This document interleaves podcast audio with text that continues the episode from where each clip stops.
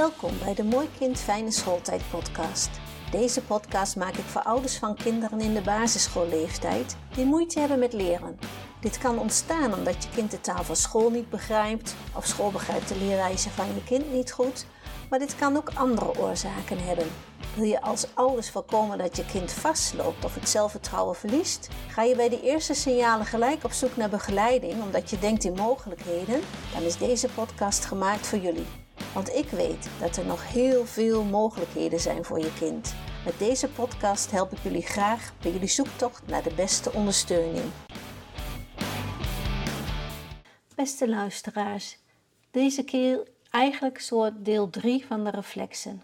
Want ik vertel je toch nog graag wat over. Dit komt omdat ik ze zo interessant vind. En zeker weet dat er velen nog nooit van gehoord hebben of daar enigszins problemen met leren aan heeft gehangen. En het zijn er behoorlijk wat, die reflexen. Reflexen die gaan integreren. Dus het is eigenlijk een geweldig stukje werk als dit ook in één keer allemaal goed gaat. Wat overigens ook wel vaak zo is, maar voor degenen die worstelen zou het zo mooi zijn om eerst dan even naar die reflexen te laten kijken. Hoe meer mensen ervan afweten, hoe beter. Tevens wil ik nog eens benoemen dat Patricia en ik hier twee informatieavonden over gaan geven.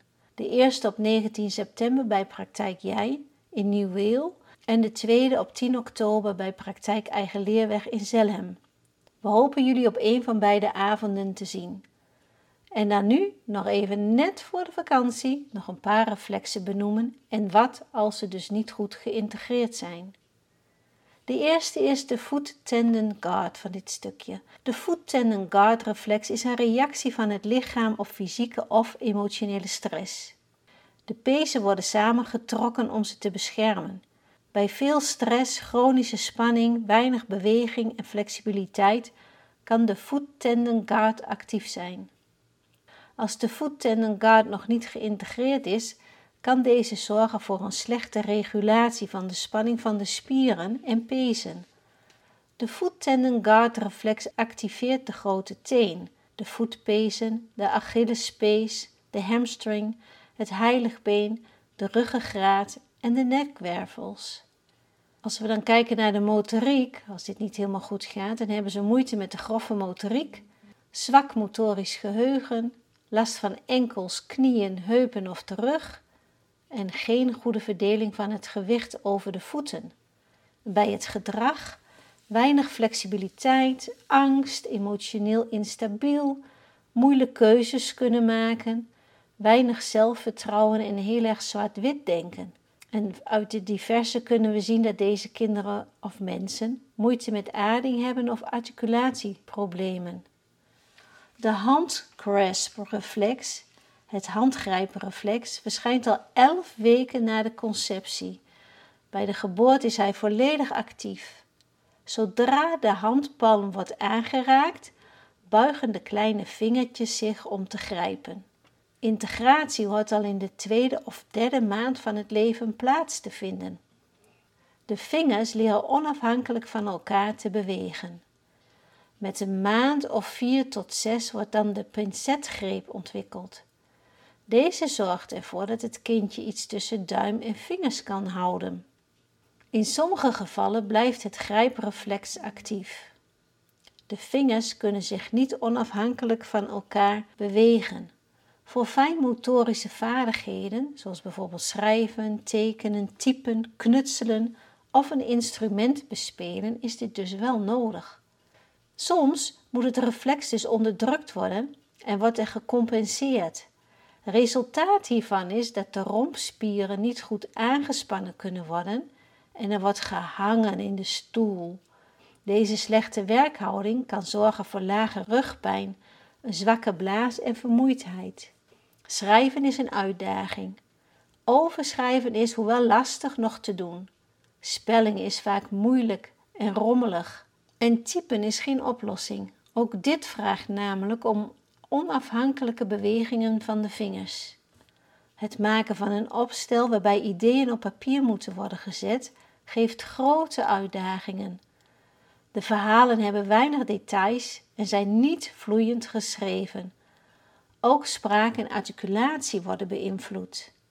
Het integreren van dit reflex geeft toegang tot hogere motorische vaardigheden. Het zorgt voor de vaardigheid van stereognose. Dit is het vermogen van ruimtelijke waarneming en tastzin met als doel een betere waarneming van het eigen lichaam en de omgeving te bereiken. Dit reflex is er ook voor het herkennen van een object door tast en voor sensorische input. Aan de motoriek zie je vaak, als deze niet goed geïntegreerd is, een slechte fijne motoriek, slechte handvaardigheid en spraak en articulatie is minder goed. En bij de houding een slechte zithouding, slechte houding als er met de handen wordt gewerkt en lage rugpijn. En bij het schoolwerk zie je onjuiste pengreep, een slecht handschrift en moeite met het verwoorden van ideeën op papier. En bij diverse staat nog dat er vaak een zwakke blaas aanwezig is en minder tastvaardigheid. Dan gaan we nu naar de handspoelingreflex. De handspoelingreflex wordt geactiveerd door de armpjes van het kind onder de pols vast te houden en naar zittende positie te trekken. Het kindje reageert door de armen te buigen en op te staan. Het is wel belangrijk dat het nekje van de baby dan sterk genoeg is als je dit gaat doen. Dit reflex ontstaat in de baarmoeder, acht weken na de conceptie en hoort tussen de twee en vijf maanden geïntegreerd te worden. Met twee maanden wordt deze reflex samengevoegd met de hand grasp en gaan ze samen verder. Als je dan je vingers in de handjes van de baby legt, dan grijpen ze je vingers, zullen ze de armen buigen en zich op laten trekken. Zo leert het kindje te grijpen, naar zich toe te trekken en weg te gooien. Deze reflexen hebben ook invloed op de integratie van de Babkin-reflex. De kenmerken zijn, als dit niet goed gaat, is de motoriek, slechte fijne motoriek, moeite met gooien en lastig doorgeven van de ene in de andere hand. De houding en gespannen onderarmen, liefst geen gestrekte armen, liefst gebalde handen of vuisten. Problemen met de ellebogen, bijvoorbeeld een tenniselleboog. Bij het gedrag zien we bij autisme zwaaien of klapperen met de onderarmen. En op school zien we slecht handschrift. Dan gaan we naar de hand supporting reflex.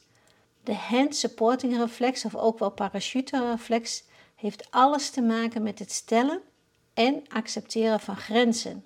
Nee kunnen zeggen, voor veel mensen is dit verschrikkelijk moeilijk. Deze grens is onzichtbaar. Voor je deze zelf goed kan aangeven of accepteren, is het belangrijk dat je eerst voelt waar die grens is. Je lichaam moet de grens kunnen voelen. Voor je deze onzichtbare grens zelf goed kan aangeven of accepteren, is het belangrijk dat je eerst voelt waar die grens is. Je lichaam moet die grens gewoon kunnen voelen. Als deze reflex nog actief is, kunnen mensen zich bij vallen niet goed opvangen. En ook zijn ze vaak onhandig, ze stoten dingen om of laten ze vallen. En informatieverwerking is ook lastig. Het is lastig te begrijpen wat je leest en het is moeilijk te begrijpen wat je hoort. De kenmerken hierbij zijn dat de motoriek is onhandig en je valt vaak en pijnlijk. Een slechte fijne motoriek. Bij je gedrag zien we agressie, pesten, zowel pester als gepeste, slecht afstand kunnen houden, zichzelf afsluiten en moeizame informatieverwerking. Dan gaan we naar de hoofdrichtingsreflex. De hoofdrichtingsreflex, de HRR, zorgt ervoor dat het hoofd automatisch in verticale stand blijft als de positie van het lichaam verandert. Op deze manier blijft het beeld stilstaan, zodat de ogen zich kunnen focussen. Doordat het beeld stabiel blijft, kan de informatie zonder al te veel bewerkingen naar de hersenen gestuurd worden om daar te worden verwerkt. Deze posturale reflex wordt bestuurd door onze ogen in samenwerking met ons evenwichtsorgaan. Hij verschijnt drie tot vier maanden na de geboorte en blijft levenslang aanwezig. Als deze niet actief is, als de HRR nog niet actief is, geeft dat problemen met het fixeren van de ogen op een vast punt. Dit heeft invloed op de leesvaardigheid en op de balans. De kenmerken zijn dat je een zwakke, grove motoriek hebt, slechte hand-oogcoördinatie, zwakke, fijne motoriek en laat leren lopen. En je houding, je hebt een lage spierspanning. Je hoofd die zakt vaak scheef en een slechte balans. Bij de zintuigen zien we zwakke auditieve verwerking en spraak en taal is ook zwak. Gedrag zit graag in een eigen wereldje, niet zelfstandig genoeg en vaak impulsief gedrag. Bij het schoolwerk denken ze vaak aan dyslexie, begrijp het lezen gaat niet lekker, het geheugen werkt niet echt en de verwerkingssnelheid is niet snel genoeg. De Landau. Het Landau-reflex verhoogt in buikligging de spierspanning in rug en nek. Dit kan helpen bij het trainen van het zicht. Het Landau-reflex wordt ook wel de happy-reflex genoemd. Hij heeft veel invloed op levensvreugde. De Landau-reflex helpt bij de coördinatie van boven- en onderkant van het lichaam, coördinatie van voor- en achterkant van het lichaam en ontwikkeling van de grove motoriek. De Landau-reflex heeft verschillende stadia van ontwikkeling. Vanaf vier weken kan een baby vanuit buikligging het hoofd optillen. Na nog een maand wordt ook de borst opgetild. Met vier maanden worden hierbij ook de benen opgetild. Pas rond de leeftijd van drie jaar raakt de Landau-reflex helemaal geïntegreerd. Het kind kan dan op de buik liggen en hoofd, armen en benen optillen.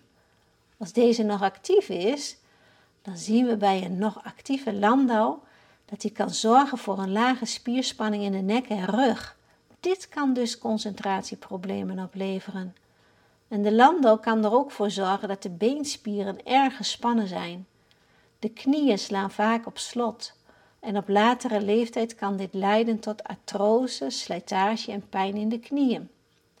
De Landau verbindt lichaamshouding met emoties van vreugde en geluk.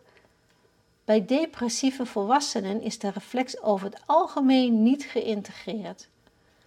De kenmerken zijn voor de motoriek spierspanning in nek en rug en stijve bewegingen, de houding rechtop zitten, hoofd rechtop houden, rechte lichaamshouding en de knieën op slot. Bij de zintuigen moeite met zicht, zeg maar dichtbij en diepte. En het gedrag, moeite met aandacht en concentratie, levensgeluk is minder, zeg maar, depressie krijg je ervan. En de organisatie lukt niet lekker. Bij het schoolwerk zien we dat het lezen niet lekker loopt en het komt voor bij mensen met depressie.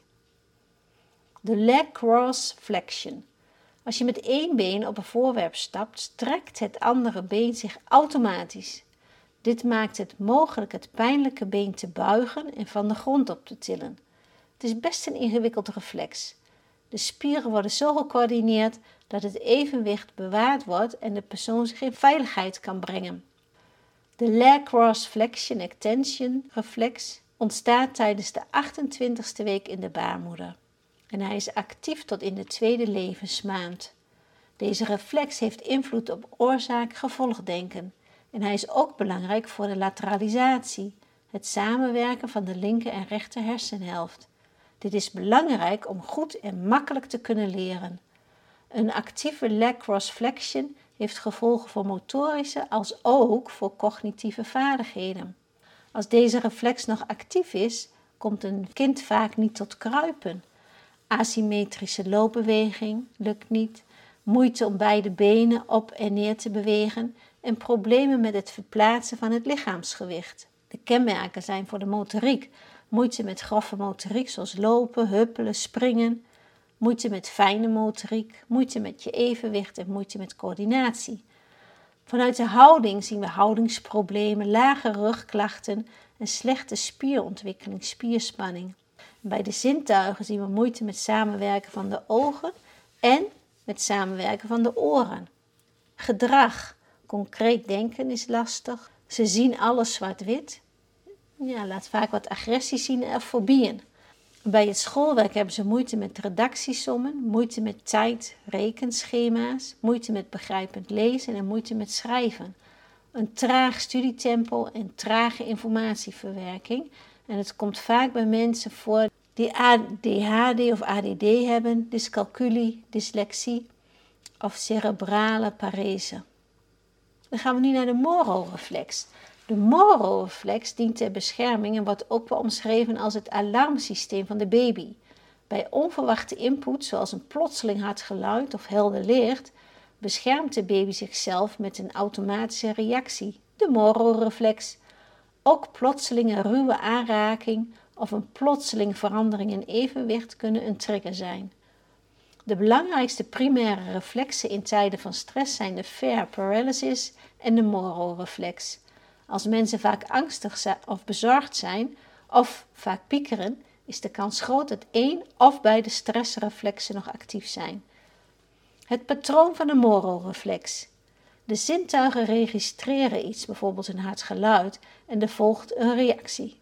De baby verstart, beweegt hij zijn hoofd naar achteren, de armen naar boven en achteren en spreidt de vingers. Vervolgens buigt de baby zich naar voren, trekt de benen op, vouwt de armen over de borst en ademt uit als in een schreeuw om hulp. De tweede fase helpt als een kind zou vallen. De derde helpt de moeder te grijpen en de inwendige organen te beschermen. Ontstaan en integratie. De Moro-reflex begint zich 9 tot 12 weken na de conceptie te ontwikkelen en is normaal gesproken helemaal ontwikkeld bij de geboorte. De Moro hoort tussen de 3 en 6 maanden geïntegreerd te raken. De fear paralysis ontstaat vroeger dan de Moro. Er zijn stromingen die zeggen dat de fear paralysis wordt opgenomen in de Moro, maar de meningen hierover verschillen nog. De Moro-reflex activeert het systeem door het stimuleren van het sympathische zenuwstelsel. Er wordt adrenaline afgegeven en dit stresshormoon leidt tot verhoogde hartslag en bloeddruk. Hierdoor kan het systeem overgevoelig zijn voor externe indrukken. Het systeem staat op scherp. De pupillen vergroten zodat de geringste beweging in de periferie waargenomen kan worden en ieder geluid wordt gehoord. Een actieve Moro-reflex sta je constant in de vecht-vluchtstand. Je bent voortdurend gespitst op gevaar. Het lichaam wordt voorbereid om te overleven. Alles om uit de noodtoestand te raken. Het lichaam maakt ineens heel veel adrenaline aan om alles op scherp te zetten. De zintuigen zijn op dat moment hypergevoelig. Geluid, licht en aanraking worden niet gefilterd, dus alle indrukken komen voluit binnen. De ogen zien alle bewegingen en springen heen en weer.